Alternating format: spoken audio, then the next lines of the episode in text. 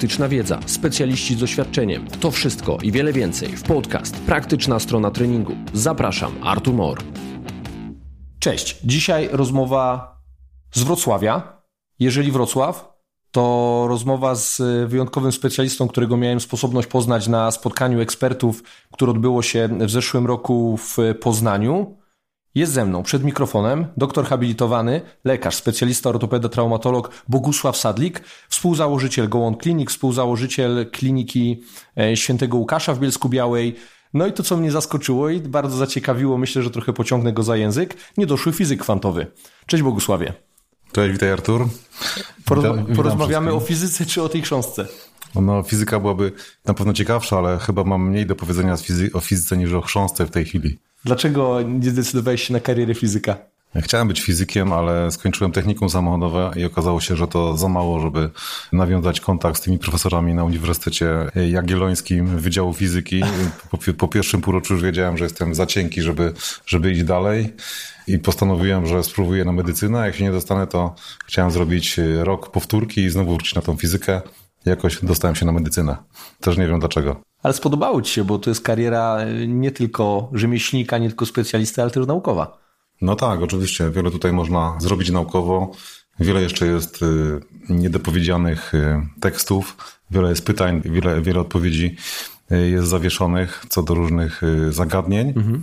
No i przede wszystkim, co jest ciekawe, że ta mechanika, czyli te technikum samochodowe, ta mechanika mi bardzo pasuje w ortopedii, a jednocześnie fizyka w diagnostyce, prawda? Bo rezonans magnetyczny jest moim drugim takim konikiem, które, które chcę zgłębiać, które chcę do, dopracować pewne badania tutaj na tym polu ortopedycznym. Mhm. I w sumie wszystko się tak zbiegło, że to pierwotne wykształcenie mi bardzo pomogło, żeby mhm. być ortopedą. To mnie zaciekawiło. Zanim siedliśmy tutaj przy biurku u ciebie w gabinecie, to zaprosiłeś mnie do pracowni rezonansu magnetycznego i wspomniałeś trochę na temat tego, jak te rezonanse powinny być robione, albo może jak czasami nie są robione, co bezpośrednio wpływa na możliwość postawienia trafnej diagnozy.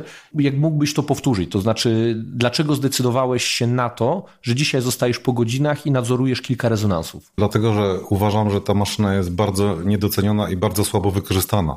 Możemy dużo więcej zobaczyć w tych badaniach, jeżeli dobrze znamy anatomię. Natomiast technicy, którzy to obsługują, nie mają takiego wykształcenia, więc trzeba im tą anatomię odsłonić. I problem jest taki, że dobre badanie, oprócz tego, że musi być wykonane na wysokiej rozdzielczości systemie, najlepiej trzyteslowym, prawda? Mhm. Jeśli chodzi o stawy, o takie drobne rzeczy jak chrząstka i tam ścięgna, więzadła, to te przekroje muszą być uchwycone w taki sposób, żeby struktura, która jest chora, przekroić prostopadle. Mhm. Jeżeli idziemy po skosie, to zbieramy sygnał nieprawidłowy i do końca nie wiemy, o co chodzi, dlatego że pewną objętością operujemy, a nie to, nie, to nie są takie skany jak w tomografii komputerowej, że sobie potniemy na kawałeczki i możemy to potem poskładać. Mhm. Nie, rezonans to jest takie krojenie jak salceson, że my kroimy kawałek salcesonu, potem świecimy na niego na ścianę i mamy ten obraz na tej ścianie, tego co widzimy w rezonansie, mhm. prawda? Mhm. Że to jest pewna grubość tkanki, którą prześwietlamy. I ta grubość musi być prostopadle do tych struktur zrobiona, żeby na ścianie wyszło to samo, co na salcesonie, prawda? Jest te same kształty. Nie wiem, nie wiem, czy wyrażam się jasno.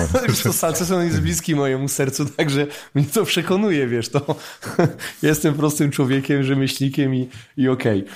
Ten rezonans i, i to podejście do tego, jak te badania chciałbyś, a żeby były realizowane, to jedno. Natomiast kiedy już zbliżyliśmy się do twojego, do twojego gabinetu i jesteśmy na czwartym piętrze, to można zobaczyć coś, co jest miodem na moje serce, to znaczy klinikę, która faktycznie w bezpośredni sposób łączy specjalizację ortopedii, fizjoterapii i treningu sportowego. To miejsce jest zrobione tak, jakbym sobie tego życzył, w najdrobniejszych detalach, jest dostępne, pomimo że nie jest ogromnym gmachem wielopiętrowym, który zawiera wiele maszyn, które robią tak, jak lubisz, czyli bip. Tak jest, więc właśnie ja jestem człowiekiem bardzo racjonalnym i nie lubię nadbudowy, więc ja chcę, żeby wszystko było proste i było tylko to, co jest skuteczne w zasięgu naszej ręki. Więc nasza koncepcja GOON Clinic jest taka, żeby to było jednostka, gdzie przede wszystkim jest spotkanie ortopedy, fizjoterapeuty i trenera razem z pacjentem i żeby to nie było, nie było tylko teoretyczne, że my się tam spotykamy na jakichś kominkach, prawda, raz w miesiącu, tylko żeby to była praca twarzą w twarz. Za ścianą pracuje fizjoterapeuta z moim pacjentem, pyta się, co jest nie tak. Ja mu przedstawiam nowego pacjenta, gdzie widzę jakiś problem, proszę go o diagnostykę, bo ja się nie znam na funkcjonalnej diagnostyce, mhm. prawda, i rozmawiam na ten temat. Potem kontynuacją właściwie tego leczenia ortopedycznego, co jest szczególnie zaniedbane w naszym systemie, to jest trening. My tego człowieka musimy przygotować motorycznie, prawda, do wyjścia albo do normalnego życia, albo do pracy zawodowej, albo do jakiegoś sportu. Więc ten trening pod nadzorem naszym, tu też się odbywa mhm. na urządzeniach, które są dostępne wszędzie, prawda? Nie mamy jakichś skomplikowanych sprzętów, ty masz, urządzeń. Ty masz klatkę do podnoszenia ciężarów, sztangę, piłki lekarskie, masz sprzęt, który jest u mnie w klubie sportowym. Ja sobie to bardzo cenię, bo z jakiegoś niewyjaśnionego powodu nie jest to traktowane jako sprzęt medyczny.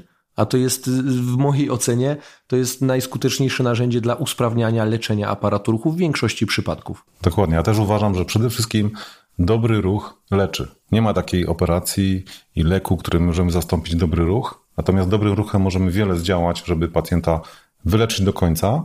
Ale jeszcze jest jeszcze jeden aspekt taki, że ty musisz tego pacjenta jeszcze przekonać do tego, że ten ruch musi być tak jak mycie zębów w jego życiu.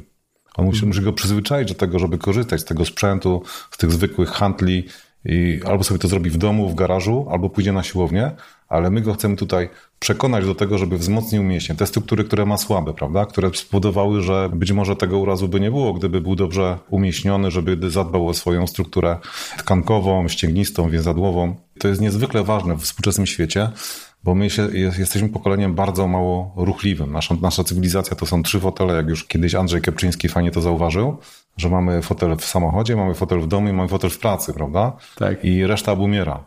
Więc musi być takie miejsce jak GOON Clinic, gdzie przychodzisz nie tylko do lekarza, ale na trening. I chciałbym, żeby te GOON Clinic, ta koncepcja była w zasięgu kilometra albo w zasięgu kroków z twojego mieszkania, żebyś sobie tam mógł pójść. Dostępność. Dostępność, żeby to było na każdym osiedlu, tak jak Żabka.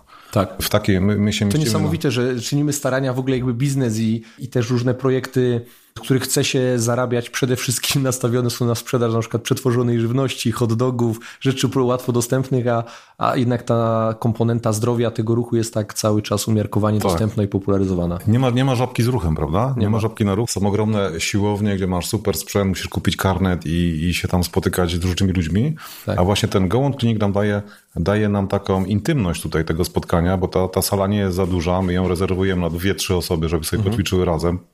Ja ćwiczę na przykład z moim kolegą, pułkownikiem emerytowanym, byłym komandosem z Bielska, który tu się przeprowadził i sobie ćwiczymy i gadamy. I to są kapitalne chwile, gdzie sobie nie spotykamy się przy piwie, tylko się spotykamy przy handlach, prawda? I jest wykorzystany ten czas. Nie hodujemy brzucha, tylko hodujemy mięśnie. Mhm. Także taką ideę bym chciał tutaj zaszczepić w Wrocławiu. Mam nadzieję, że dalej to pójdzie poza Wrocław, żeby to były takie jednostki, które mają specyficzną załogę. To znaczy ta załoga nie jest za duża, bo jak mamy dużą załogę, to się jakość rozmywa.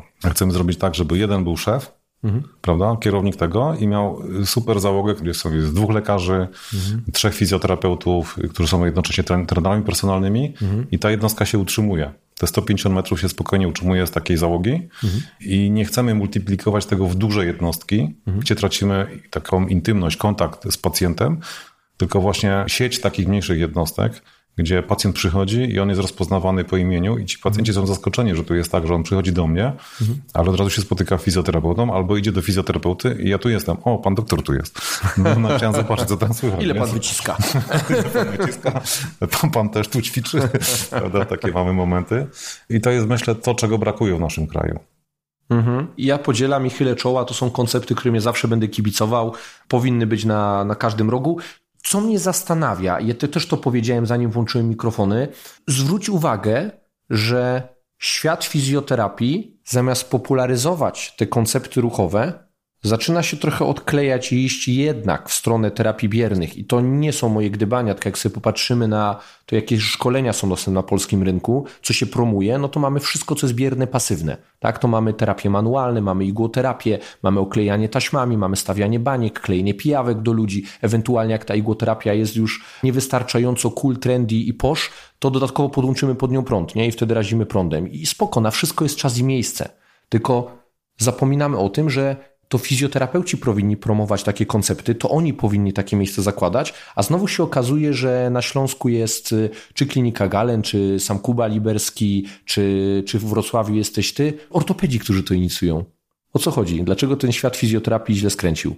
Myślę, że trochę pacjenci tego wymagają, że wyjdą do fizjoterapeuty i chcą trochę czarów tam, w, tym, w tym wszystkim mieć i trochę prostych rzeczy, że trudno przekonać pacjenta autorytetem fizjoterapeuty, że jak będzie dźwigał ciężary, to będzie dobrze, prawda? Mhm. I trochę tych czarów jest, jest potrzebne. Ale oczywiście to jest taki pewien jak gdyby trend, czyli pewien kierunek, który tu jest, ale na pewno jest grupa pacjentów, którzy potrzebują tej terapii, znaczy ta terapia jest prawidłowa, prawda? Dla, mhm. dla pewnych schorzeń, dla pewnych osób, pewnej grupy. Tylko nie ma tej kontynuacji właśnie w kierunku uzupełnienia tego treningiem fizycznym. Treningiem fizycznym, pobudzenia po prostu układu ruchu większym impulsem. I to się zaniedbuje, jak gdyby się kończy ta fizjoterapia i ona się nie ma tej kontynuacji. Ja uważam, że ona jest potrzebna na, na początku, na przykład po urazie, po operacji. Pewnie, ta lekka, jest na nią czas i miejsce, tylko ona nie jest y, tak istotna jak sam ruch długofalowo patrząc. Po prostu no, dokładnie, nie jest. Dokładnie. Może tak. Mhm. Ruch jest, fizjotera- ruch jest najistotniejszy. Tak, fizjoterapia mhm. aparatu ruchu jest w stanie istnieć bez terapii manualnej, natomiast sprawny aparat ruchu z perspektywy każdej tkanki, ścięgien, więzadeł, kości, mięśni nie jest w stanie funkcjonować bez dociążenia, chociażby z uwagi na to, że nie będzie odpowiednio stymulowany proces mechanotransdukcji, procesu, który jest kluczowy, jeżeli chodzi o przebudowę tkanek. To jest trochę jak oddychanie i krążenie. My nie jesteśmy w stanie bez przyłożenia sił fizycznych, bez napięcia tkanek tak, mhm. funkcjonować. I wiemy, i to, to są fakty, biorąc pod uwagę dzisiejszy styl życia, żeby utrzymać dobrostan szeroko rozumiany aparatu ruchu, te siły muszą być większe, aniżeli to, co fundujemy sobie w czasie dnia codziennego. Dokładnie. Po prostu. Absolutnie się z tym zgadzam. I też widzę to w badaniach, w rezonansie, że osoby, które się nie ruszają, mają dużo większe problemy z chrząstką, ze stawami, niż te, które jak gdyby przeciążają te stawy. Mm, no to będzie moje pytanie jedne. Tak, absolutnie. Jak przyjdzie do mnie rolnik, ciężko pracujący, to jego coś tam boli, no bo jest, jest zepsuty, ale zwykle on ma stawy dobre.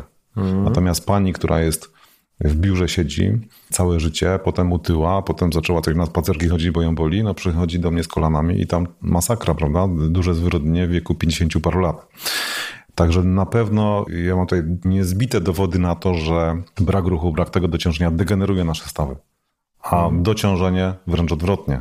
I takie ciągłe uczekanie na przykład ortopedów, nie? Często jest takie zdanie, że jak pana boli staw, proszę oszczędzać ten staw, proszę tam nie skakać, nie biegać, nie chodzić, sobie zafundować ortezę najlepiej, prawda? Tak. I żeby oszczędzać ten staw. Wręcz odwrotnie. Ja uważam, że początkowe zmiany zwyrodnieniowe powinny być właśnie leczone treningiem siłowym. Mhm. Nie treningiem biegowym, gdzie mamy dużą objętość treningową i duże impakty na tym wszystkim, ale treningiem siłowym przy dużych siłach, dużym dociążeniu, ale z dużą ilością odpoczynku tych stawów. I z rozciąganiem. To też jest ważne, bo tutaj jeszcze przykurcze torebkowe, prawda? Włóknienie torebki też jest problemem w tych sprawach zwyrodnieniowych, mhm. gdzie też na to powinniśmy duży nacisk położyć. Oprócz siłowego treningu, to dobre rozciąganie potreningowe. Mhm. I to jest moja koncepcja na leczenie takich ludzi. Okej. Okay. No i mówi to ortopeda. Zdecydowanie. Żyje z operacji głównie. Tak, najwięcej im płacą za operację. Nie? Zdecydowanie. Okej, okay. No dobra, ale czasami jednak ta twoja ingerencja jest potrzebna, czasami trzeba coś zoperować.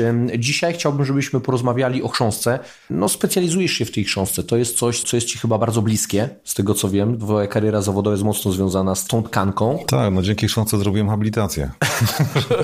Może tak byśmy to woli ująć. Czyli lubisz chrząstkę. No i tak. Teraz pierwsze pytanie, które chcę ci dzisiaj zadać. Co to jest ta chrząstka stawowa i czym się różni od chrząstki chociażby nosowej? Chrząstka jest bardzo, bardzo specyficzną tkanką, bardzo precyzyjnie zbudowaną, gdzie, gdzie jej zadanie jest takie, że musimy przenieść obciążenie i ruch między dwoma powierzchniami mhm. w stawie, ale taki ruch, żeby nie powstawało ciepło, czyli żeby nie było tarcia. Mhm. A jednocześnie taki ruch, gdzie możemy wykonywać duże dynamiczne obciążenia i nie uszkadzamy tych struktur. Czyli skakanie, bieganie, prawda? Czasami mhm. to jest kilkakrotne masa naszego ciała, na bardzo małej powierzchni, musi ta chrząstka przenieść i nie uszkodzić się. Więc ma bardzo trudne zadania do wykonania, w sensie fizycznym mhm. w naszym stawie, bo mięśnie pracują dużo, dużo mniej obciążeniowo i ścięgna i tak dalej w stosunku do chrząstki, mhm. jeśli mówimy o dynamicznym poruszaniu się. I ta chrząstka zbudowana jest z, powiedzmy z czterech warstw specyficznych. Każda ta warstwa ma swoją specyfikę budowy. No i przede wszystkim zadaniem struktury molekularnej chrząstki polega na tym, żeby przyciągać do siebie wodę na zasadzie elektrostatyki. Te jony wody są wciągane aktywnie i na szczoteczkach się osadzają proteoglikanów i pod naciskiem ta woda jest z powrotem wydzielana na powierzchnię i powstaje poślizg. Mhm. Oprócz tego są pewne systemy smarowania. Płyn stawowy jest bardzo dobrym olejem silnikowym, powiedzmy, coś takiego, mhm. który jest aktywnie, aktywnie jest produkowany przez nasze kolano, przez synowiocyty. I wszystko to działa, że ta chrząstka po prostu robi niesamowitą robotę w naszym, w naszym stawie, ale też jest bardzo wrażliwa na, na uszkodzenia. Jak się zacznie psuć chrząstka i powstają pewne procesy w organizmie, które ją zaczynają rozkładać, znaczy rozpuszczać, prawda? Mhm. Na przykład w pewnych sytuacjach synowiocyty zaczynają wydzierać interleukinę pierwszą, która jest takim rozpuszczalnikiem dla chrząstki, enzymem, mhm. który niszczy tą chrząstkę, no to jest kwestia tego, jak zablokować ten mechanizm, jak uratować tą chrząstkę, zanim się, zanim się rozpuści, bo, bo to jest takie czyszczenie trochę ogrodu randapem, te enzymy po to, żeby, żeby powstały nowy regenerat chrzęstny. Ale generalnie chodzi o to, że chrząstka jest bardzo ważna, a bardzo słabo się regeneruje. Dlaczego się słabo regeneruje? Bo ma bardzo mało komórek w sobie, zaledwie jeden do dwóch procent, które potrafią tą regenerację wytworzyć. Mhm. I ta struktura już taka skomplikowana, czterowarstwowa, jej się nie da odtworzyć, tak jak na przykład przeciętej skóry. Mhm. Że blizna mniej więcej jest podobna do, do, do skóry. Ta substancja czterowarstwowa w warunkach takich normalnych jest nie do odtworzenia, jedynie w życiu płodowym albo w jakimś specyficznym laboratorium. Także, Czyli my mamy także problem. Ciężko tą chrząstkę mhm. odtworzyć, łatwiej kość, łatwiej ścięgno, mhm. łatwiej więzadło mhm. niż chrząstka. Mhm. I to jest słaby punkt naszego organizmu, najbardziej wrażliwy od naszych stawów, to jest chrząstka. Czyli chrząstka sama z siebie nie jest w stanie się zregenerować?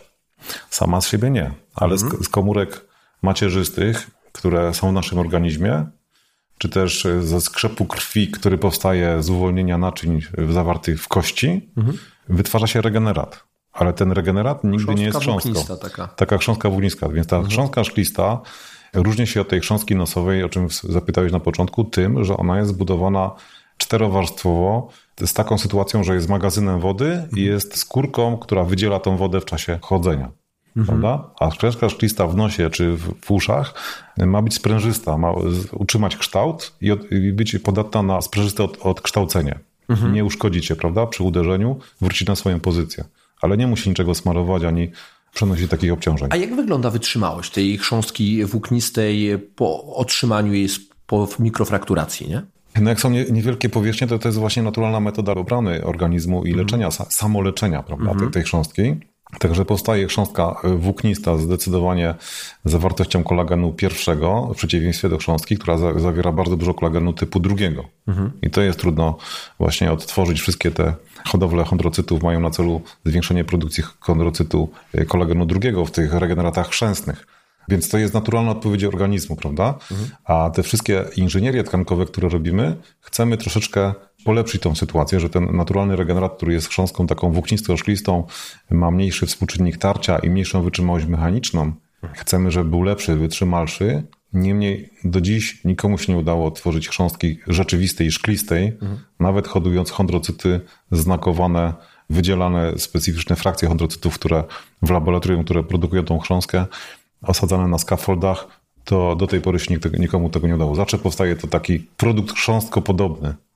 Zawsze, kiedy słyszę o takich rzeczach, to przypomina mi się y, chociażby taki fakt, y, ciekawostka, myślę, dla większości populacji, że pomimo, że medycyna jest bardzo zaawansowana, potrafimy robić przeszczepy narządów, potrafimy hodować wiele tkanek, potrafimy radzić sobie naprawdę z wieloma problemami, y, z szeroko rozumianym zdrowiem człowieka, to na przykład nie jesteśmy w stanie wyprodukować krwi.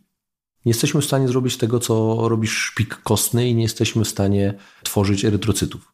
No na tym się nie znam, nie jestem hematologiem. No, my nie jesteśmy, ale, dlatego mamy powierzę, ale... mamy banki krwi, nie? Czyli jakby tak. ta, ta krew jest czymś tak pożądanym, a jednocześnie czymś tak deficytowym i nie potrafimy sobie z tym skutecznie radzić, żeby, żeby móc ją produkować no, żeby na... Hod- nasz... Hodować chondrocyty w laboratorium, tak? No, znaczy erytrocyty, erytrocyty, erytrocyty w laboratorium. No. Nagle się okazuje, że jesteśmy bezradni, jeżeli chodzi o złożoność tego, jak pewne procesy w naszym ciele funkcjonują. Powiedziałeś o tym, że uszkodzenia chrząstki, że, że problemy z chrząstką to zdecydowanie problem bardziej kanapowca aniżeli sportowca. Czyli tu już po części odpowiedziałeś na, na moje drugie pytanie, które chciałem tobie zadać. Natomiast teraz skupmy się na tym, jakie są... Ale jeszcze, no. jeszcze może dorzucę, Dobra. że tego sportowca też mamy uszkodzenia chrząstki, ale one polegają na tym, że sportowiec ma uszkodzone, uszkodzony staw i on jest nienaprawiony, niewyleczony i podejmuje sport na uszkodzonym stawie. Mhm. To jeśli ten staw się podwicha, jest niestabilny, czy też nie ma łąkotki, to też to szybko prowadzi do degeneracji chrząstki. I taki z głównych czynników, które we współczesnym świecie degenerują chrząstkę, to powiedzmy oprócz tej kanapy, o którym wspomnieliśmy na początku. Czynnik ryzyka degeneracji chrząstki, kanapa. Tak, absolutnie. To nadwaga niestety. Mhm. Już też u młodych osób już jest, mamy ten problem z nadwagą. Ale widzisz tym bardziej problem nadmiernej masy ciała, czyli takich obciążeń mechanicznych dla stawu, czy raczej jakieś połączenie z zaburzeniami metabolicznymi, które często takim osobom towarzyszą, nie? Są osoby, które mają zaburzenia metaboliczne, ale większość tych, których spotykam na ulicy, są osoby, które żyją niehigienicznie. Jedzą, prawda, złe rzeczy w niewłaściwy sposób, nie ruszają się, nie dbają o swoją sprawność i tyją. Mhm. Bo jedzą rzeczy, które ich tuczą, mhm. krótko mówiąc. I tutaj mamy dwa takie czynniki takich osób, że oni jedzą zwykle rzeczy, które są niezdrowe, czyli nie ma budulca do chrząstki. To są zwykle za dużo węglowodanów albo jakichś tam tłuszczów. Mhm. Nie mamy budulca do chrząstki, te chrząstki są słabe u tych osób. A drugie to jest ich słaba, że tak powiem, elastyczność ruchowa, czy też zwinność. Więc tak, taka osoba, jak doznaje urazu, która się nie rusza i ma nadwagę, to te uszkodzenia są czasami dramatyczne. Mhm. Że u normowagowego człowieka by do tego nie powstało, co u takich ludzi złapania kostek bardzo łatwo można zrobić, uszkodzenia stawu skokowego, kolana, skręcenia, zwichnięcia. Kolana u tego typu osób są częstsze niż w normalnej populacji. I tu jest problem. I czwarta rzecz to jest to, że mamy duży boom na sport, fajnie, ludzie robią fajne rzeczy, się ruszają, mhm. ale robią też rzeczy ryzykowne, prawda? Mhm. Zapominają trochę, że mamy kości z wapnia, a nie z włókna węglowego. No i czasami urazy, szczególnie młodych ludzi, którzy gdzieś tam skaczą na nartach, jakieś tam robią bardzo akrobatyczne sztuki, czy na rowerze, czy na deskach, no są fajne, ale czasami to nie wyjdzie. No jak nie wyjdzie, no to jest dramat, bo te urazy są no, czasami bardzo, bardzo poważne tych, tych stawów. Na szczęście dajemy radę czasami to ponaprawiać, ale też należy wziąć to pod uwagę, że nigdy stuprocentowego zdrowia żadna operacja nie przywróci w tym stawie. Zawsze będzie pewien deficyt i za to zapłaci chrząstka w którymś tam momencie. Czyli uszkodzenia chrząstki, nawet naprawione, jedną z metod, o których potem sobie powiemy, przekreślają sport wyczynowy? Niekoniecznie. Nie, nie, nie, nie, nie. Takiego zdania nie chcę powiedzieć, że przekreślenia sport wyczynowy. Natomiast no, zapłaci się za to w przyszłości. Ten człowiek będzie sportowcem wyczynowym, będziemy go tam ratować, smarować, zaszczyki do kolana robić, on da radę. Ale faktura przyjdzie. Tak. Tak, będzie miał pięćdziesiąt lat, no to się to skończy bólami, prawda, kuśtykaniem, mhm. wiokolanie, czy tam stawie skokowym, no i pewnie endoprotezą, wymianą stawu i tak dalej. Także... Ortopedia ma odpowiedzi na wszystkie potrzeby ludzi, zobacz. Najpierw naprawimy chrząstkę, potem wymienimy staw. No, ortopedia finansowo całkiem nieźle się tutaj spełnia w tych, w tych, w tych czasach. Ma pan problem, przyjdziesz pan, my go naprawimy. Tak, będzie pan do końca życia moim pacjentem, nie? No. Dokładnie. Ale tego nie życzę nikomu, żeby ktoś był do końca życia moim pacjentem. Ja naprawdę szczerze bym chciał umieć naprawić chrząstkę, umieć naprawić staw i przywrócić ludziom sprawność. Nie jestem jakimś super lekarzem, który przywraca życie, prawda, i walczy mhm. o życie. Tak jak kardiochirurdzy, neurolodzy, onkolodzy. Ale o jakość jest, życia. No, ale o jakość życia, prawda? Przywracamy szczęście ludziom. W tej hmm. ortopedii tak naprawdę, bo ten człowiek jest nieszczęśliwy, który nie może robić tego, co robił, czy go boli ciągle. Także my przywracamy jakość i szczęście życia w tej ortopedii tak naprawdę. Hmm. No i teraz, jeśli mówimy o tej chrząstce, no to przede wszystkim trzeba starać się nie doprowadzić do tych uszkodzeń chrzęstnych, bo potem, potem się już zaczynają schody, prawda, w dół. Także wszystko robić, żeby nie doprowadzić do niepotrzebnych uszkodzeń chrzęstnych, na przykład uszkodzenie kolana więzadłowe, nieprawidłowo wyleczone, będzie skutkowało pierwsze uszkodzeniem łokotki, potem chrząstki, więc jak jest uszkodzenie kolana, to przede wszystkim go trzeba dobrze zdiagnozować, mhm. prawda? I podjąć odpowiednie leczenie. Nie zawsze operacyjne jest konieczne, nie zawsze, mhm. ale musimy dokładnie wiedzieć, co się uszkodziło w kolanie, żeby prewencyjnie pomyśleć, a nie potem jak już po roku już będzie ta chrząstka się zacznie psuć. Jak się zacznie, mhm. nadpsuje się chrząstka, to na prędzej czy później się całkowicie będzie psuła do kości. Jeszcze jakiś istotny czynnik ryzyka? Coś, co ty widzisz w gabinecie, z czym ludzie trafiają, co powoduje u nich te problemy z chrząstką? No musiałbym się tutaj zastanowić, czy mówimy o czynnikach ryzyka. No, no pewnie są, są też takie sytuacje genetyczne, że ludziom nie wiadomo dlaczego u niektórych ludzi się psuje ta chrząstka samoistnie. Mhm. Na przykład mam taki... To jest częste? Bo ja w ogóle wiesz, jakby to jest takie pytanie, gdzie ja nie wiem, jak wygląda statystyka jakichś chorób genetycznych związanych z chrząstką na przykład. Wiesz, to też nie wiem. Też nigdy się aż tak bardzo nie w, w, te, w, jak mm-hmm. w te publikacje nie, nie wkręcałem genetyczne, ale na przykład obserwuję coś takiego, że jest dużo ciekawe młodych dziewczyn, które przychodzą do mnie z bólami stawu rzepkowodowego i widzę, że chrząstka jest uszkodzona pod rzepką. No, zaczyna się psuć chrząstka pod rzepką bez żadnego urazu, bez jakiejś przeszłości sportowej. W jednym i w drugim kolanie, w jednym bardziej, w drugim mniej. Często są to dziewczyny, które są wegankami i nie jedzą mięsa od tam iluś tam lat. Mhm. Także nie mam na to jakichś tam base evidence yy, dowodów, mhm. ale myślę, że jednak ten kolagen zwierzęcy w okresie mhm. wzrostu organizmu jest potrzebny, żeby utworzyć tą chrząstkę, mhm. a potem jak go brakuje, no to mogą być samoistne. No, nie ma na to dowodów, ale tak mhm. widzę w gabinecie, że ciekawa jest taka właśnie sytuacja, że są dziewczyny młode, którym się sama chrząstka psuje, rzadko u chłopaków. Mhm. Dowie, ale wiesz, to co powiedziałeś odnośnie chrząstki jest zbieżne chociażby z tymi danymi, które są w literaturze i dotyczą chociażby patellofemoral pain, gdzie wiemy, że pewną grupą, może nie ryzyka, ale grupą, która najczęściej będzie raportowała tylko tych typu dolegliwości, to są właśnie dziewczynki między dwunastym a dziewiętnastym rokiem życia i te dolegliwości bólowe zestawu rzepkowo-udowego, które klasyfikowane są w literaturze, o którym mówię jako ten P F P, patellofemoral pain, no są, nie? Czyli faktycznie ten staw rzepkowo-udowy coś tam dostaje w trąbę. Tak, ale ten P F P to często to jest, to jest sytuacja wtedy, kiedy mamy strukturalnie wszystko w porządku, a ból jest. Dobra, ja postawię pewną hipotezę, to znaczy czy taki scenariusz, że te problemy napięciowe, siłowe, z szeroko rozumianą biomechaniką, różnej etiologii stawu kolanowego, głównie stawu rzepkowo-udowego, będą miały bezpośredni wpływ na przeciążanie tego stawu rzepkowo-udowego i te złe rozkładanie się sił, obciążanie tej chrząstki, no bo ch- chcemy, żeby ta chrząstka była dociążana, odciążana, dociążana, odciążana, nagle okazuje się, że mamy tam przesadne przeciążanie, no i to powoduje degenerację tej chrząstki, nie? Czyli jakby etiologia jest tutaj taka bardziej mechaniczna. Kupujesz tę hipotezę, czy nie? Nie, właśnie nie zgadzam się z tą hipotezą. Dobra, dawaj. Nie zgadzam się z tą hipotezą, to znaczy nie obserwuję jej klinicznie w ogóle, mhm. potwierdzenia tego, prawda? Okay. Po pierwsze dlatego, że chrząstka, żeby bolała na rzepce, to musi być zepsuta do kości i musi być kontakt z kością, żeby był ból od chrząstki, prawda? Mhm. Także ten ból patellofemoral pain na pewno nie występuje w chrząstce.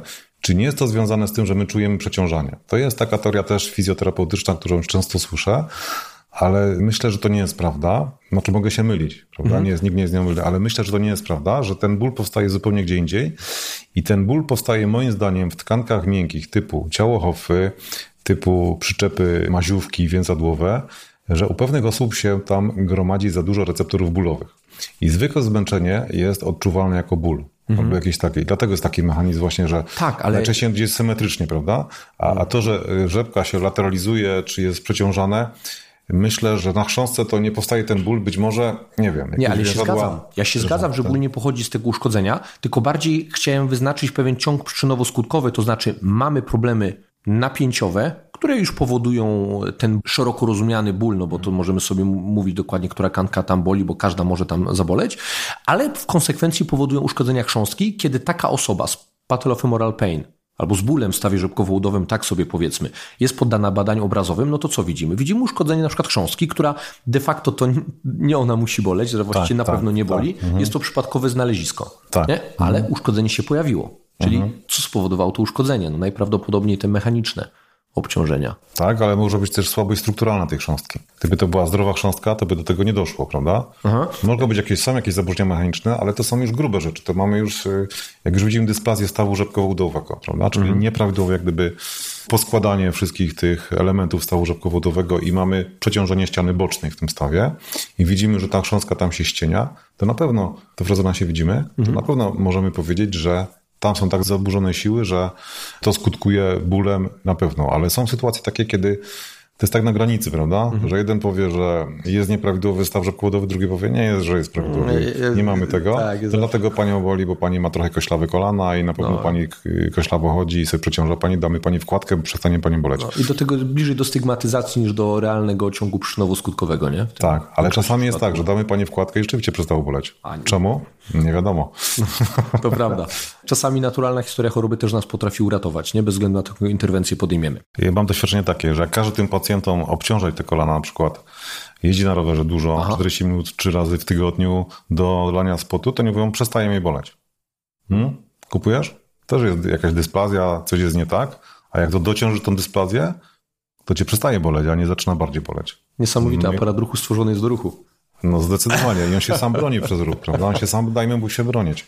Także takie są moje obserwacje kliniczne. I, Zbieżne i, z moimi. Super. A ja robię taką diagnostykę, jak coś takiego przychodzi do mnie i pani chce się operować, młoda szczelnie dziewczyna, mama z nią przychodzi, no to ja robię rezonans jednego kolana drugiego, pokazuję, że wszystkie są zdrowe, że tu nie ma co boleć, bo, bo jest zdrowe i ten ból na pewno nie jest stąd. I mówię, że, że ma za dużo receptorów bólowych, bo taka jest właśnie sytuacja i żeby je zmniejszyć, zniszczyć, to ona musi zacznie się ruszać, ta dziewczyna, mimo bólu. Przez rok musi wytrzymać treningi w bólu, a potem będzie lepiej. Aha. No i jak to wytrzyma, to zwykle jest lepiej, prawda? Ale na ogół nie wytrzymują, bo to są dziewczynki często takie labilne emocjonalnie, Aha. które no boli ich i, i jednak to jest też powodem takiego depresyjnego podejścia do życia. I tu myślę wchodzi w grę ta duża komponenta edukacji, nie? Czyli tego, co fizjoterapeuci potem na sali potrafią zrobić w tej regularnej pracy, jak utrzymać tego pacjenta w terapii. Tak, tak. Oni ich powinni zagonić w końcu do treningu, prawda? Po tej, po tej terapii. To powinno być celem rehabilitacji. Zagonić pacjenta do regularnego ruchu, obciążenia tak. tej struktury. Po części to pytanie padło i zadałem, natomiast teraz zadam je tak bezpośrednio. Kiedy uszkodzenia chrząstki to przypadkowe znaleziska, a kiedy problem sam w sobie? Czyli co determinuje w twojej diagnostyce, że ty mówisz, dobra, boli pana, czy tam panią, bo jest to problem chrząstki? Jakie hmm. muszą być kryteria? Dwie rzeczy. Czy źródło uszkodzenia pokrywa się z lokalizacją bólu, który pacjent zgłasza? Hmm. Bo często jest tak, że boli nie tam, gdzie jest to znalezisko, na przykład w rezonansie i to w ten czas mamy, mówimy o przypadkowym znalezisku, mhm. a drugi to obraz w rezonansie. Nieduża dziura w chrząstce nie jest problemem. Problemem jest kość podchrzęstna. Jeżeli widzimy zmiany strukturalne w kości podchrzęstnej, typu obrzęk, tworząca się torbiel, pęknięcie tej kości, to jest problem do leczenia. Jeżeli widzimy chrząstkę samą uszkodzoną, niebolącą i kość pod tym jest zdrowa, to jest problem do obserwacji. Do leczenia zachowawczego. No możemy tam dawać jakieś tam tabletki regenerujące chrząstkę, mazidła do kolana, wstrzykiwać, ale generalnie jest to do obserwacji, prawda? Czy warto zobaczyć w perspektywie czasu, co się dzieje z tym, czy jest tak samo jak było, czy jest gorzej, w sensie struktury podchrzęstnej. I takie mam dwie rzeczy, te mhm. dwa kryteria. Obraz kości podchrzęstnej w rezonansie i pokrycie źródła bólu z uszkodzeniem, które mamy, z, z miejscem uszkodzenia. A kiedy kwalifikujesz do... do zabiegu, do podjęcia próby jakiejś rekonstrukcji, odbudowy tej chrząstki. No właśnie, jeśli te dwa kryteria się spełnią.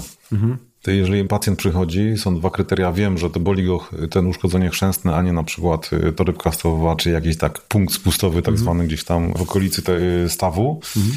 no to w ten czas proponuję leczenie operacyjne, bo z kolei też nie ma co za bardzo z tym zwlekać, dlatego że jeśli to uszkodzenie teraz boli, to zwykle będzie gorzej za pół roku i mamy gorszą rzecz i dodatkowe uszkodzenia, to lepiej załatać na przykład małą dziurę w zębie, niż robić leczenie kanałowe, tak powiem obrazowo, prawda? Mhm. Także raczej go namawiam tego, żeby ten problem rozwiązać.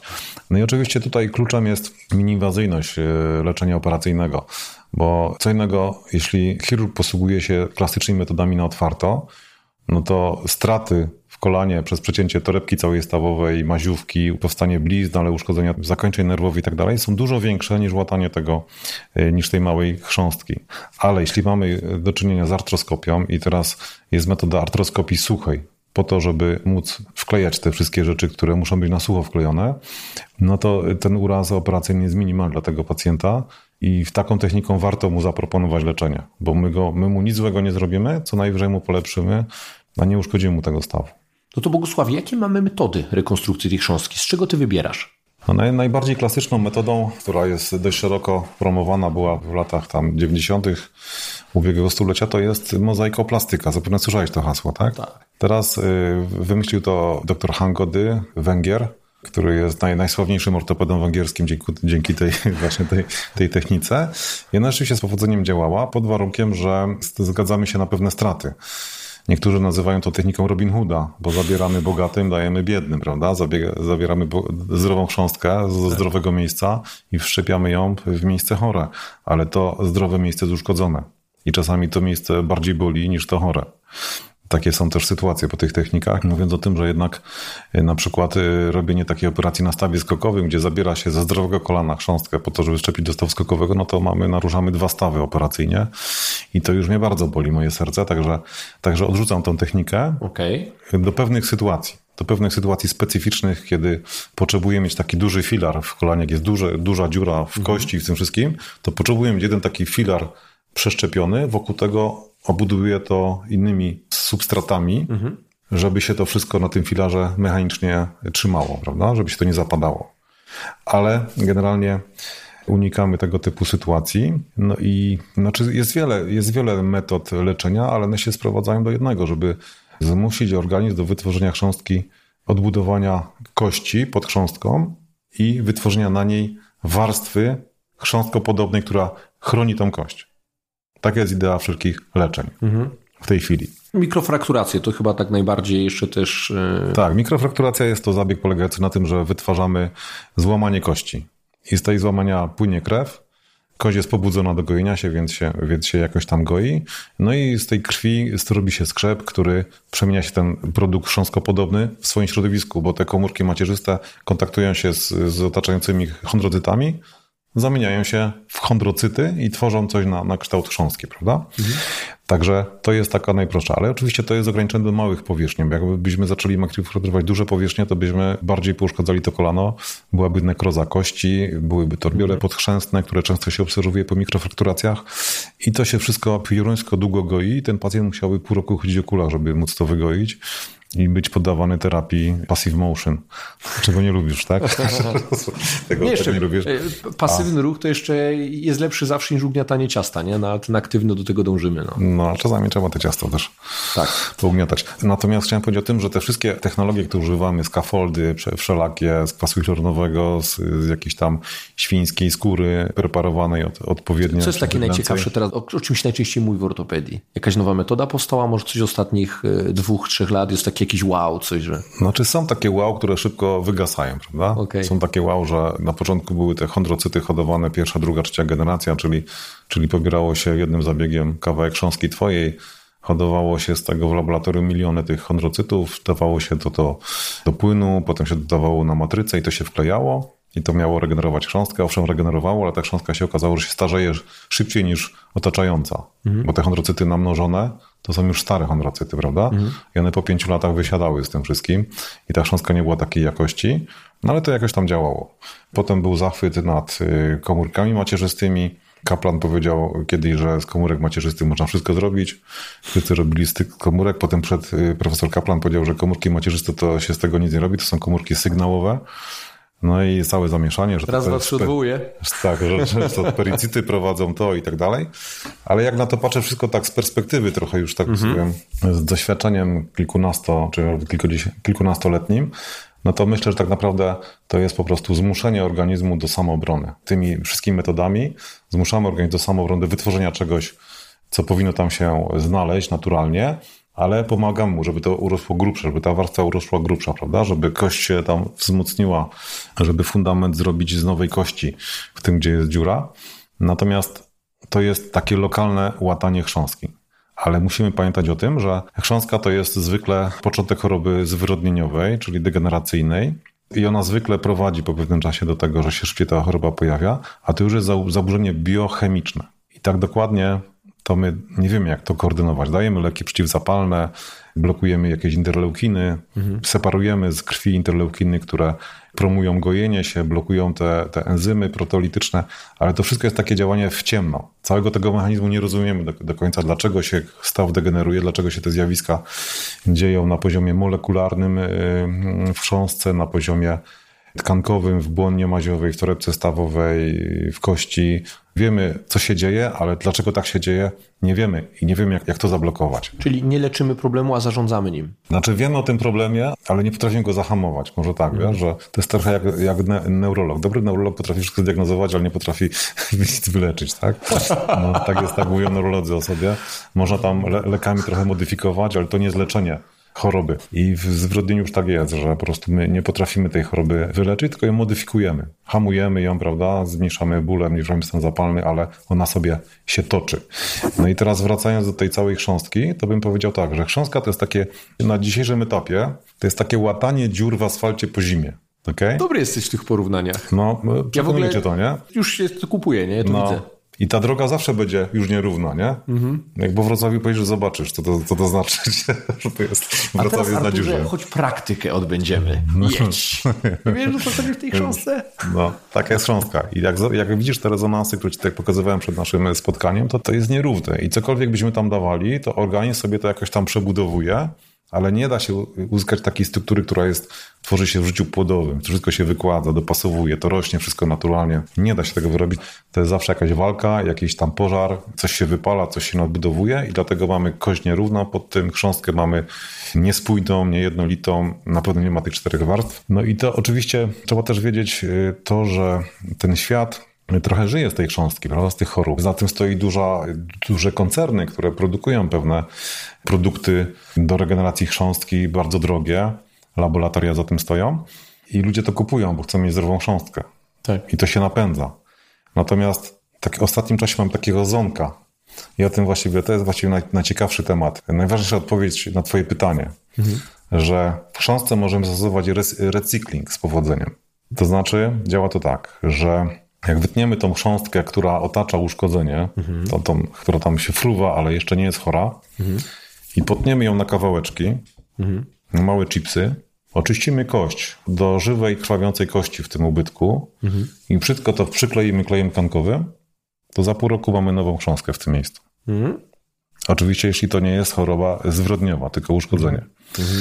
I coraz więcej z publikacji na ten temat się pojawia, że w taki sposób z powodzeniem można leczyć ubytki chrzęsne, wywalając te wszystkie laboratoria, hodowanie chondrocytów, komórki macierzyste itd., itd. Jeszcze nie wiemy, jak długo będzie trwała ta chrząstka, ale na pewno w rezonansie widzimy, że ona się wgaja, że się to przebudowuje, te chipsy, że te chipsy się tak układają trochę jak kamienie w zaprawie betonowej, mhm. że one się zaczynają żyć w tej, w tej otaczającej chrząstkopodobnej macierzy i, i ludzie za tym chodzą bez bólu. I to jest genialne, uważam, że to odkrycie ostatnio, mhm. a tak naprawdę odkryto Kevin Stone co najmniej dwadzieścia lat temu, który miał taką technikę. Kevin Stone to jest doktor, ma swoją klinikę, Stone Clinic w San Francisco. To dla mnie taki autorytet duży, mhm. lubię go, lubię go czytać, lubię go, takie myśli, spostrzeżenia, które on zawsze daje na, na, na konferencjach. Więc on zrobił prostą rzecz, on wyciągnął to wszystko, chrząstkę z kością, z zepsutą kością, wymielił to wszystko, zrobił z tego takiego, takiego tatara mhm. i wklejał to ludziom. I to się przebudowało tak, że mimo, że to był taki miks, to po dwóch latach powstawała warstwa kostna tam, gdzie miała być kość, a tu, gdzie miała być chrząstka, powstała chrząstka. I on to publikował, chciał to upowszechnić, tą technikę, ale świat tego nie kupił, dlatego że na tym nie szły żadne pieniądze. Mhm. Prawda? Za tanie. Za tanie to było. Za tanie nigdy nie supportował takiej technologii na dużych zjazdach. Na, lepiej na, na wkleić jakąś membranę. No jasne. Membrana cztery tysiące, nie? Najdroższa flizelina. Najdroższy centymetr kwadratowy flizeliny w świecie. cztery tysiące, pięć tysięcy kawałek hialofastu. Także to jest ta myśl Kevina Stone'a, która teraz się odradza. Ona była bardzo odważna tamte czasy, ale nie było innych możliwości. Można było ryzykować albo zostawić dziurę gościa z dziurą, czy tam z O A T S-em. I ma naprawdę super osiągnięcia w tym zakresie. I myślę, że taką drogą naturalną trzeba podążać i próbować tego typu rozwiązań, jeżeli nie mamy pieniędzy na leczenie pacjenta skomplikowanymi rzeczami, drogimi rzeczami. Natomiast sama mikrofrakturacja to już nie. To już często jest tak, że ta mikrofrakturacja w małych ubytkach fajnie działa, ale już trochę większym robi więcej szkód niż pożytku, prawda? Także trzeba ten ubytek jednak wypełnić czymś biologicznym, żeby, żeby był substrat do przebudowy te, tego miejsca. No i teraz cokolwiek byśmy dawali w chrząstce, to kluczem jest dobra rehabilitacja. Dobre prowadzenie tego pacjenta jest kluczem do sukcesu. Jeżeli rehabilitacja jest nieświadoma, to możemy zniwelować świetnie rosnącą chrząstkę. Mamy dwa problemy. Pierwszy jest taki, że najczęściej jest taki, że pacjent jest za późno obciążany. W pewnym etapie my musimy dopuścić stopniowe obciążanie i dużo ruchu po to, żeby ta chrząstka nowo powstająca dostała impu- pewne impulsy mechaniczne, które ją formują w chrząstkę. Jak tego nie zrobimy, to dostaniemy taką właśnie bezpostaciową tkankę fibrynową, która chrupie w kolanie, i nie ma swoich właściwości, jakie powinna mieć. No. I nawet przeszkadza, bo ona czasami za dużo wyrośnie i masz takiego kalafiora, który ci zahacza w kolanie i to są fatalne, fatalne efekty leczenia po tym wszystkim. Mhm. I widzę częściej ten problem z leceniem chrząstki, jak pacjent się boi tego ruchu, fizjoterapeuta się boi obciążyć tego pacjenta, że za późno. A drugi mhm. jest oczywiście za odważni fizjoterapeuci, którzy już wszystko robią, obciążają, pacjenta nie boli, to chodzą, no i ta chrząstka się zapada, nie, nie wyrasta to wszystko. Powstaje regeneral, ale zapadnięty, nie ma tej wypukłości, nie ma tej kształtu powierzchni stawowej odpowiednio wypukłej. No i tu znowu jest ważna współpraca ortopeda-fizjoterapeuta. Idzie fizjoterapeuta do gabinetu do ciebie i dopytuje się, jak duże to było uszkodzenie, jaka metoda i wie w tym momencie, jakie ramy czasowe sobie gdzieś wyznaczać. Dokładnie, ale jeszcze ważniejsza jest obserwacja w rezonansie pooperacyjna. Mhm. Bo jak my, to się przybudowuje. Tak, my robimy takie krótkosekwencyjne badania monitorujące, trzy sekwencje, co daje nam prawie że połowę ceny tego rezonansu, po to, żebym ja widział u tego pacjenta, co się, jak się przebudowuje i powiedział fizjoterapeucie, co ma z nim robić. Ja też nie wiem, co tam się dzieje, prawda? Na ile powszechne są takie kontrolne rezonanse właśnie, o których ty mówisz? Takie dużo bardziej dostępne, a jednocześnie dużo mówiące. Nie, jest to powszechna nie, praktyka? Nie, absolutnie nie. No tego, się, tego się nie robi. No to my, my trochę wyważamy te mury niechęci do tego wszystkiego, do tego, żeby sprawdzać gojenie się pooperacyjne w rezonansie, bo do tego to narzędzie jest super. Natomiast problem jest taki, że to też musi być odpowiednio naprowadzone badanie, żeby ono nie pokazywało całego, niepotrzebnie całego stawu, tylko pokazywało dokładnie w dobrym, że tak powiem, ułożeniu te miejsca, które są przeszczepione. Albo na przykład więzadło krzyżowe, które jest wszczepione, czy łąkotka, prawda? Mm. Także to też jest współpraca z technikiem, żeby tak poprowadził to badanie, żebym ja widział dokładnie ta chrząstka, czy ona się integruje, czy nie integruje, bo, bo często jest tak, że, że ta chrząstka jest częściowo dobrze widoczna, częściowo nie jest dobrze widoczna. Mhm. No i także to też jest rzecz, którą, że tak powiem, dopracowujemy u nas na razie dopiero. Super. Dopytałem, bo pierwszy raz o tym słyszę. Chciałem powiedzieć, nie często o tym słyszę, nie. No, ja nie pierwszy raz o no. tym słyszę. Także my przygotowujemy publikację, niedługo się to pewno gdzieś tam pokaże, ale już zbieramy materiał od, ja wiem, od czterech do pięciu lat w taki mhm. sposób. Natomiast, żeby coś takiego wypuścić, to my musimy też ustandaryzować te obrazy, bo my nie wiemy tak naprawdę, ja to na razie na oko oceniam, prawda, po kształcie, ale nie wiem dokładnie, czy w szóstym tygodniu ma to tak wyglądać, czy to jest już źle albo, albo za dobrze. Trzeba zebrać kilkaset tych badań i wyznaczyć krzywą Gaussa, prawda, zrobić analizę tych obrazów, wrzucić to wszystko do analizy i wyznaczyć, że taki obraz, taki kolor tej chrząstki w szóstym tygodniu jest prawidłowy, a w, w, w trzecim miesiącu już jest nieprawidłowy. Także to jest duża praca, żeby to wypuścić na świat. To jest taka, nasza to jest ta chałupnicza taka, taka praca, żeby, mhm. żeby się zorientować mniej więcej, co się dzieje w tym kolanie i my trochę tak na czuja też działamy z tą rehabilitacją tych pacjentów, ale chcemy z tego zrobić naukę w końcu, jak zbierzemy mhm. odpowiednią ilość tych badań. Super, fajny cel. Miło to słyszeć, tym bardziej, że no ja lubię ten model evidence-based medicine, evidence-based practice, jakby ja nie wyobrażam sobie, że można pracować inaczej, eksperymentować na ludziach non stop. Dzięki za to słowo wsparcia, na pewno jest to ważne, ale tak mówię, no ta ortopedia jest o tyle ciekawa, że, że im dalej idziemy, to tym mamy więcej pytań, prawda? Nie odpowiedzi, tylko pytań. Coraz więcej, coraz lepiej to możemy zrobić, pod warunkiem, że znajdziemy odpowiednie metody do właśnie do leczenia, do postępowania fizjoterapeutycznego z tą chrząstką. To ciągle jest, każdy ma tam jakiś protokół, ale nikt tego nie sprawdził. To obiektywnie, okay. jak, jak to działa, nie? Tylko klinicznie, czy pacjent się dobrze czuje, czy mu puchnie kolano, czy mu nie puchnie kolano, no i tak dalej, no, czy tak. mu skrzypa, czy nie skrzypi. Na ile często naprawiasz to samo? No bo to powiedzieliśmy, pierwszą taką linię czasu narysowaliśmy, czyli są te uszkodzenia chrząstki, załóżmy u sportowca, naprawiasz je, on dalej to obciąża, nie wytrzymuje to, pojawia się choroba zwyrodnieniowa, rachunek przychodzi tam po x latach. Ale na ile jest taka sytuacja, że mamy uszkodzenie pierwszorazowe chrząstki, ty naprawiasz je i ponownie naprawiasz to samo. Czy takie sytuacje mają miejsce? Czy są częste? Czy może w ogóle nie istnieją? Nie, no mają takie sytuacje miejsce, ale stosunkowo rzadko. Częściej są sytuacje takie, że naprawiam jakieś miejsce i ono mi za dużo przerośnie, bo źle prowadziłem rehabilitację, czy tam gdzieś był prowadzony źle pacjent mhm. i pacjent ma potem problem z tym nadmiarem chrząstki. Więc są często takie operacje, że ja usuwam ten nadmiar chrząstki. Albo też jest, ta chrząstka jest nieprawidłowo wyprodukowana w tym organizmie, no to ja mu usuwam i wszczepiam jeszcze raz. Okay. To takie są miejsca, no nie wiem, no tam z może dwa do trzech procent pacjentów tak się kończy. Natomiast są też takie operacje, że to, co naprawiłem, się naprawiło, ale dziura powstała obok. Nowa dziura. Więc jeszcze raz naprawiam, ale trzeci raz no to już endoproteza. Trzeci raz już nie naprawiam. Rzadko takie sytuacje miałem, że przeszczepy chrzęstnokostne, miałem takie ze dwa przeszczepy chrzęstnokostne, że się nie powiodły w stawie skokowym. W ten czas dajemy taką endoprotezkę małą, metalową w to miejsce. Mhm. Bo na przykład y, uważam, że ta biologia tego człowieka nie toleruje tych przeszczepów, biologiczne się nie wgajają, nie integrują się z kością, więc nie ma co dalej eksperymentować w kierunku biologicznym, tylko trzeba za- załatwić sprawę metalową plombą po prostu, prawda? No, ale to są takie bardzo y, raczej raczej rzadkie taka sytuacja. Srebrna plomba w zębie. Dokładnie, no, robiona na miarę. W Szwecji jest taka fabryka, która robi takie plomby na podstawie właśnie obrazu rezonansu magnetycznego, tomografii komputerowej, że odlewają to do kształtu pacjenta, przychodzi zestaw frezów, celowników, wyfrezujesz, że tylko się tylko pasuje do tego, do tego człowieka, do innego nie możesz przeszczepić i to idealnie, wiesz, wchodzi, nie? W to, w to miejsce. Dobry, no cały i... zestaw przychodzić i zrób to sam, czytasz instrukcje. Tak, i... tak. A jak nie masz czasu, wysłuchasz fizjoterapeutę.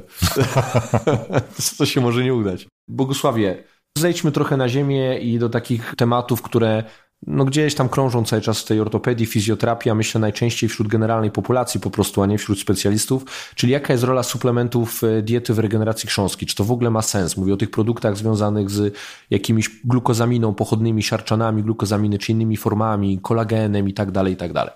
Ma to rację bytu? To w jakimś stopniu działa? Czy działa tylko w tych badaniach, które są robione na zlecenie firm, które te produkty produkują? No właśnie tu jest to podejrzenie naj, najmocniejsze, prawda, że, że te badania sponsorowane przez firmy, które mają w tym interes, no nigdy nie będą obiektywne. Z drugiej strony jest taki po prostu ilość tych produktów na rynku, że ciężko sobie wyobrazić, żeby ktoś wziął, zainwestował w to i obiektywnie przebadał, zainwestował pieniądze w, w obiektywne badania naukowe, wziął grupę ochotników, których musisz zapłacić i obserwował je przez rok czy dwa lata. I powiedział, że ten preparat jest lepszy niż, niż tamten. Nie ma takich niestety badań z powodów komercyjnych, więc tutaj się musimy posługiwać troszkę na nosa, trochę na, na nasze obserwacje takie kliniczne. No i różne, tak słusznie zauważyłeś, różne opinie na ten temat krążą w tym świecie. Ja mam opinię taką, że, no, że nie wiem do końca, czy to działa. Mhm. Nie, nie mogłem powiedzieć, że to działa, ale nie mogę też zaprzeczyć, że to, że to mhm. nie działa do końca. To ja powiem, jaki obraz się wyłania z tego przeglądu literatury, który ja poczyniłem. Też jakby nie upieram się, że to jest w jakiś sposób lepszy czy gorszy. Wszystkie badania, które pokazują bardzo dobre wyniki stosowania tych preparatów, no, są sponsorowane przez te firmy, które te preparaty stosują. Im bardziej badanie próbuje być obiektywne i robione przez jakieś niezależne instytucje, niezależnych badaczy, tym jeżeli nawet jakakolwiek wartość jest stosowania tych preparatów jest niewielka, mhm. czyli jakby siła tutaj tego nie efektu. Nie znamy jest... statystycznie najczęściej, tak? Tak, czyli mhm. tu już mówimy o takim nieznacznym efekcie. No i znowu, to jak sobie popatrzymy potem na przeglądy systematyczne, jakieś metaanalizy, to, to to zależy z czego to zrobimy i dokładnie daje takie same efekty. No i kolejna rzecz, jeżeli spróbujemy popatrzeć troszeczkę na to, czy to w ogóle ma prawo zadziałać taka suplementacja do ustna, chociażby takiego kolagenu, no to wiemy jedno, kolagen jest rozkładany przez enzymy trawienne do substancji prostszych. Tak? Tak. Czyli te, te enzymy Dami, trawienne... Do aminokwasów jest rozkładane, no, nie? Tak. I w, ta, i w taki sposób jest transportowane do... Co, co więcej no. wiemy, czyli wiemy również, że jeżeli nawet przyjmiemy taką strategię, że kolagen produkowany jest x substratów, jeżeli mamy i w jakimś stopniu niedoborowy, na przykład z uwagi na ubogą dietę, jednym z podstawowych substancji, która bierze udział czynny w produkcji kolagenu jest ta oklepana witamina C. Załóżmy, że mamy niedobory tej witaminy C. Uzupełnimy tą witaminę C.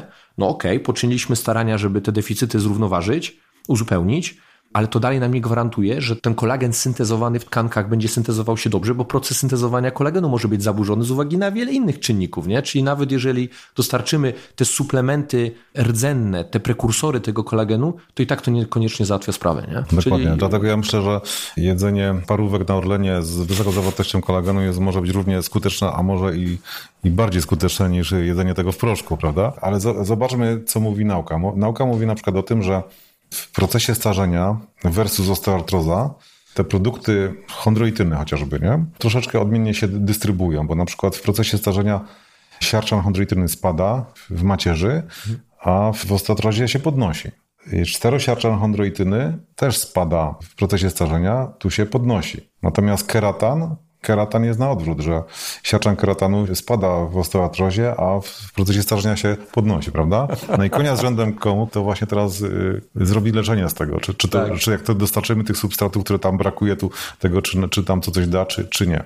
Dlatego ja, jak mówisz, ja, ja też patrzę na to prosto, więc mówię pacjentom, proszę sobie coś kupić, zapytać aptekarza, bo on więcej wie niż ja na ten temat.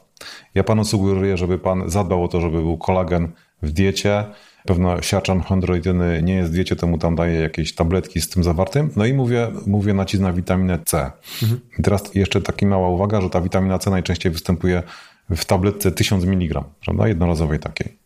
Więc ja uważam, że, że to jest błąd, bo połowa tej tabletki wysikasz od razu, jak ją połkniesz.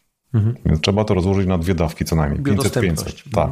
Bo ona, ona, się, ona się bardzo szybko wydala. Jest, I to, wiesz, wydala. to bardzo fajnie widać, kiedy było modne takie suplementowanie ekstremalnie wysokimi dawkami witaminy C, które były panaceum na całe mm-hmm. złotego świata, tak, to tam tak. pokazały się bardzo fajne badania, które miały zrównoważyć ten trend, które pokazywały, że im większe dawki witaminy C przyjmiemy, mm-hmm. tym więcej to, co powiedziałeś, tak w uproszczeniu wysikamy, tak? Mm-hmm, czyli mm-hmm. nie będziemy przyswajali tak dużych dawek. Po prostu organizm będzie i tak czerpał w znacznie mniejszym procencie, a ten procent będzie tym mniejszy, im większa dawka jednorazowa. Mm-hmm. No, suplementom jest takie ryzyko, że produkcja suplementów jest nienadzorowana jest przez nadzór farmaceutyczny, prawda? A leki są nadzorowane, więc to, co zawiera lek, on jest droższy niestety, ale wiemy dokładnie, że tam musi być to, co pisze.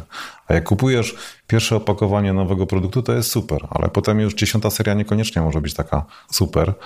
I też na to trzeba popatrzeć przez pryzmat pieniądza. Pieniądz rządzi światem i zysk rządzi światem i na pewno kolorowe opakowanie to nie, nie znaczy, że te same fajne, kolorowe witaminki są w środku. Także patrzmy na to, na to rozsądnie, z rozsądkiem. Co jeszcze chciałem jeszcze dodać w tych suplementach, że, no, że odżywianie, prawda? Że to, co jemy w tych preparatach, to naturalne produkty też to zawierają. Potrójmy się troszkę, zaczniemy dobrze jeść, dobrze gotować, z dobrych, z dobrych preparatów, zamiast jeść chemię, która jest niewiadomego pochodzenia. Tak. Ja to podzielam. To, co powiedzieliście też o tych suplementach i lekach, to też fajnie widać w przypadku witaminy D trzy, tak bardzo powszechny suplement, który stosuje większość osób i jakby też w pełni zasadnie, no bo wiemy, że takie rekomendacje Polskiego Towarzystwa Endokrynologicznego jasno mówią, że w sezonie jesienno-zimowym osoby dorosłe powinny suplementować te dwa tysiące jednostek i jakby trudno się z tym nie zgodzić, bo tu mamy twarde argumenty stojące za tym, ale wiemy jedno, te dwa tysiące jednostek nie jest równe albo nie da takiego samego efektu w każdym produkcie, czyli te preparaty, które są lekami, one po prostu działają, one podnoszą stężenie w surowistej witaminy D trzy, natomiast te, które są suplementami i jeszcze bardzo tanimi, często suplementami, nagle się okazuje, że niejednokrotnie, żeby odnieść podobny efekt kliniczny, potrzebujemy dwu, trzy, czterokrotnie większych dawek i biorą się potem te takie mity, że, że dwa tysiące jednostek to za mało, bo ja brałem i to w ogóle mi nie utrzymywało poziomu witaminy D trzy w tych normach populacyjnych, trzeba brać po dziesięć tysięcy jednostek, a ja nawet raz u siebie w klubie spotkałem osobę, która brała preparat czterdzieści tysięcy jednostek witaminy D trzy, który był de facto przeznaczony dla koni. Także ja takie przypadki też widziałem, a to wynika po, po części z tego, tak? Czyli ludzie biorą suplementy, które no nie do końca zawierają to, co powinny zawierać. Dokładnie. Okej, okay, trochę większy kaliber, czyli ortobiologia w chorobach chrząstkich. Hit czy kit? No działa, prawda? Ludzie super się czują, zadowoleni. Jakby chodził uśmiechnięty, to działa. Tak, to działa, nie? To warto temu człowiekowi wierzyć. To znaczy tak, yy, chcę powiedzieć na, na początek jedno, że na pewno to w jakiś sposób działa, ale nie na zasadzie takiej, jak sobie ludzie wyobrażają i niektórzy lekarze niestety mówią to ludziom, że pani się zregeneruje kolano, jak pani dam ten zaszczyk, prawda? Mamy na to badania, które pokazują, że nic, jakieś tam iniekcje P R P do kolana czy komórek macierzystych jeszcze nikomu nic strukturalnie nie polepszyły w kolanie. Mhm. To jest działanie tylko i wyłącznie leku przeciwzapalnego, przeciwbólowego o długim okresie działania. Ta biologia działa dłużej. Ortokina, czy te wszystkie substancje przeciwzapalne, które są wcielane przez płytki krwi, są świetne mhm. i rzeczywiście znoszą ból na dłużej niż na przykład steryt strzyknięty do kolana. Mhm. Oczywiście nie u wszystkich, ale u większości pacjentów. Więc to jest świetny lek przeciwbólowy, który komfort życia możemy podnieść na jakiś tam czas. Tylko nie mówmy pacjentom, że my im leczymy tym kolano. Bo to kolano się dalej prawdopodobnie psuje i na się to skończy endoprotezą albo jakimś inną operacją, jeśli będzie trzeba, ale nie leczy to strukturalnie niczego. Ale jest to, jest to pomocne. My też to stosujemy u nas u osób, które cierpią na, na, na bóle kolan, no bo właśnie o to chodzi. Człowiek przylituje z bólem, żeby mu ulżyć. No i więc my szukamy wszystkich środków, które działają, używamy wszelkich środków, szukamy najlepszych rozwiązań dla tego pacjenta, żeby mu ulżyć. Więc też stosujemy P R P, czy jakieś tam mhm. nawet nikcie z frakcjonowanej tkanki tłuszczowej, nazywanej, że to są komórki macierzyste wyciągane z tkanki tłuszczowej. Nie, proszę Państwa, tam jest dziesięć procent komórek, reszta to jest tkanka tłuszczowa. I być może ona na tyle smaruje to kolano, że przestaje boleć, nie wiem. Smalcem przysmarowane. No, no, coś, coś, coś takiego. Ślizga się ślizga, po co roztrząsać. Coś takiego. Kosztuje to dużo, więc pacjent też wie, jak, jak zapłacił, to myśli, że dostał super, nie wiadomo co. Ale to są wszystko proste metody, które są stosowane, które są odkryte teraz i stosowane, które mamy w własnym organizmie. Tylko je separujemy, zagęszczamy i, i podajemy. Ale nie mówmy o tym, że to cokolwiek wyleczy. Bo jeszcze kwas hialuronowy mamy, tak? Mhm. No to też jest smarowidło, które jakoś tam zmienia pH, polepsza chemię tego naszego kwasu, polepsza smarowanie, myślę, i dlatego redukuje bóle. No i co ciekawe, lepsze są efekty, jak podajemy to na przykład w trzech dawkach podzielonych co miesiąc, niż jednym szotem. Okej. Okay. to zauważyłem, prawda, że jak powiem co miesiąc, nie co tydzień, ale co miesiąc pacjent dostaje trzy razy, to ten efekt jest dużo bardziej przedłużony, nawet tańszy preparat, niż jakiś drogi one shot dostanie. Mhm. To okay. Takie moje, moje prywatne spostrzeżenia są. Ciekawe. Ja ten kwas hialuronowy lubię. Dlaczego? No, są czasami na tyle zdegenerowane, problematyczne stawy, które już dają dolegliwości bólowe, a jednocześnie nie na tyle zdegenerowane, żeby musieć ingerować tam chirurgicznie. No i mhm. kwas hialuronowy jest takim idealnym rozwiązaniem, bo poprawia trochę ten ślizg tak, sobie tak. szeroko. Tak uprośćmy sobie tą problematykę w tym stawie. Tak, i to trochę jak gdyby pokrywa taki, robi film na tej chrząstce, nie? Mhm. Zdegenerowane i, i myślę, że, że to działa. Tak ochronie na chrząstkę, a być może coś reguluje biochemicznie, że to przestanie boleć. Tak, ja nawet w swojej karierze zawodowej widziałem takie, o kolanach akurat będę teraz mówił, takie kolana, w których długie lata, a właściwie teraz mam jednego, no, był pacjentem, teraz jest podopiecznym, który siedem lat gdzieś incydentalnie go to kolano zaboli, trochę dlatego, że ono już nie jest najlepsze, to osoba też starsza. No i najlepsze, co można zrobić, to jest zafundować mu na przykład przed sezonem narciarskim taki zastrzyk z kwasu hialuronowego i co dwa trzy lata on taki zastrzyk dostaje i, i też ta choroba degeneracyjna, ona też się nie, choroba, te, te degeneracje, mhm. one nie, nie postępują u niego. A zmniejsza mu to skutecznie ból. To uważam jest czas i miejsce u niego na to. Oczywiście, jak najbardziej. Ponadto ja uważam, że dopóki człowiek funkcjonuje na nawet najgorzej wyglądającym stawie w badaniach obrazowych, prawda, to trzeba mu dać na tym funkcjonować i pomagać mu tego typu rzeczami, niż go skazywać na endoprotezę, która jest tylko drogą w jedną stronę. Tak. I na pewno jest to rozwiązanie najlepsze, a jednocześnie najgorsze. Rozwiąże problem, ale da wiele ograniczeń. Tak, na, pew, na pewnym etapie jest to najlepsze, bo nic ortopedia lepszego nie wymyśliła w takiej zaawansowanej degeneracji stawów, ale jest to rozwiązanie najgorsze w sensie biologii tego stawu, tak? Że on już... Nie ma biologii. Będzie, już nie ma biologii. Natomiast co ciekawe... No chcę tam jest mechanika, od której zaczynałeś. O tak, tam jest mechanika, czysta mechanika. czysta mechanika, no faktycznie. Nie pomyślałem o tym w ten sposób. Dzięki, dzięki za myśl. Natomiast chciałem powiedzieć, że mam pacjentów, fajterów, na przykład tenisistów lat sześćdziesiąt jeden, którzy mają fatalne kolana i on gra super w tenisa. On tam w swojej tam grupie wiekowej tam ogrywa kumpli, jest tam jakiś czempionem i jeżeli ja mu zrobię endoprotezę, to mu to zabiorę. On nie będzie czempionem. On już nie będzie czempionem, ale jak mu posmaruje to kolano raz na kwartał czy pół roku, to on będzie ciągle szczęśliwy. Ja też właśnie mówiąc o tym hialuronie, o takich osobach mówiłem. To są mm-hmm. oni. To są oni, no. Mm. I to jest lepsze niż, niż skazywanie go na endoprotezę, żeby ładnie na zdjęciu rentgenowskim wyglądało to kolano. Tak jest, ale nie będzie czempionem wtedy już. Znaczy nie będzie szczęśliwy. Mm. Po prostu, czy szczepiony, czy nie, przestanie być szczęśliwy, nie? A to jest to, co chcemy dać ludziom. A ortopedia to dawanie szczęścia. Dokładnie. Ja myślę, że temat chrząstki na pewno nie wyczerpaliśmy, ale w przystępny sposób opowiedziałeś o złożonych problemach. Myślę, że zarówno fizjoterapeuci, ortopedzi i generalna populacja co z tego sobie wyciągną. Ja dziękuję Ci za poświęcony czas, no i wyczekuję na kolację, na którą idziemy. Zapraszam Cię serdecznie, dziękuję, że pofadygowałeś się z Katowic do Wrocławia, aczkolwiek dzięki temu, że mamy A czwórkę, nie jest tak daleko. Nie jest tak daleko, no. Dziękuję. Dziękuję. Do zobaczenia. Dziękuję. Do zobaczenia, Cześć. Mam nadzieję. Hej.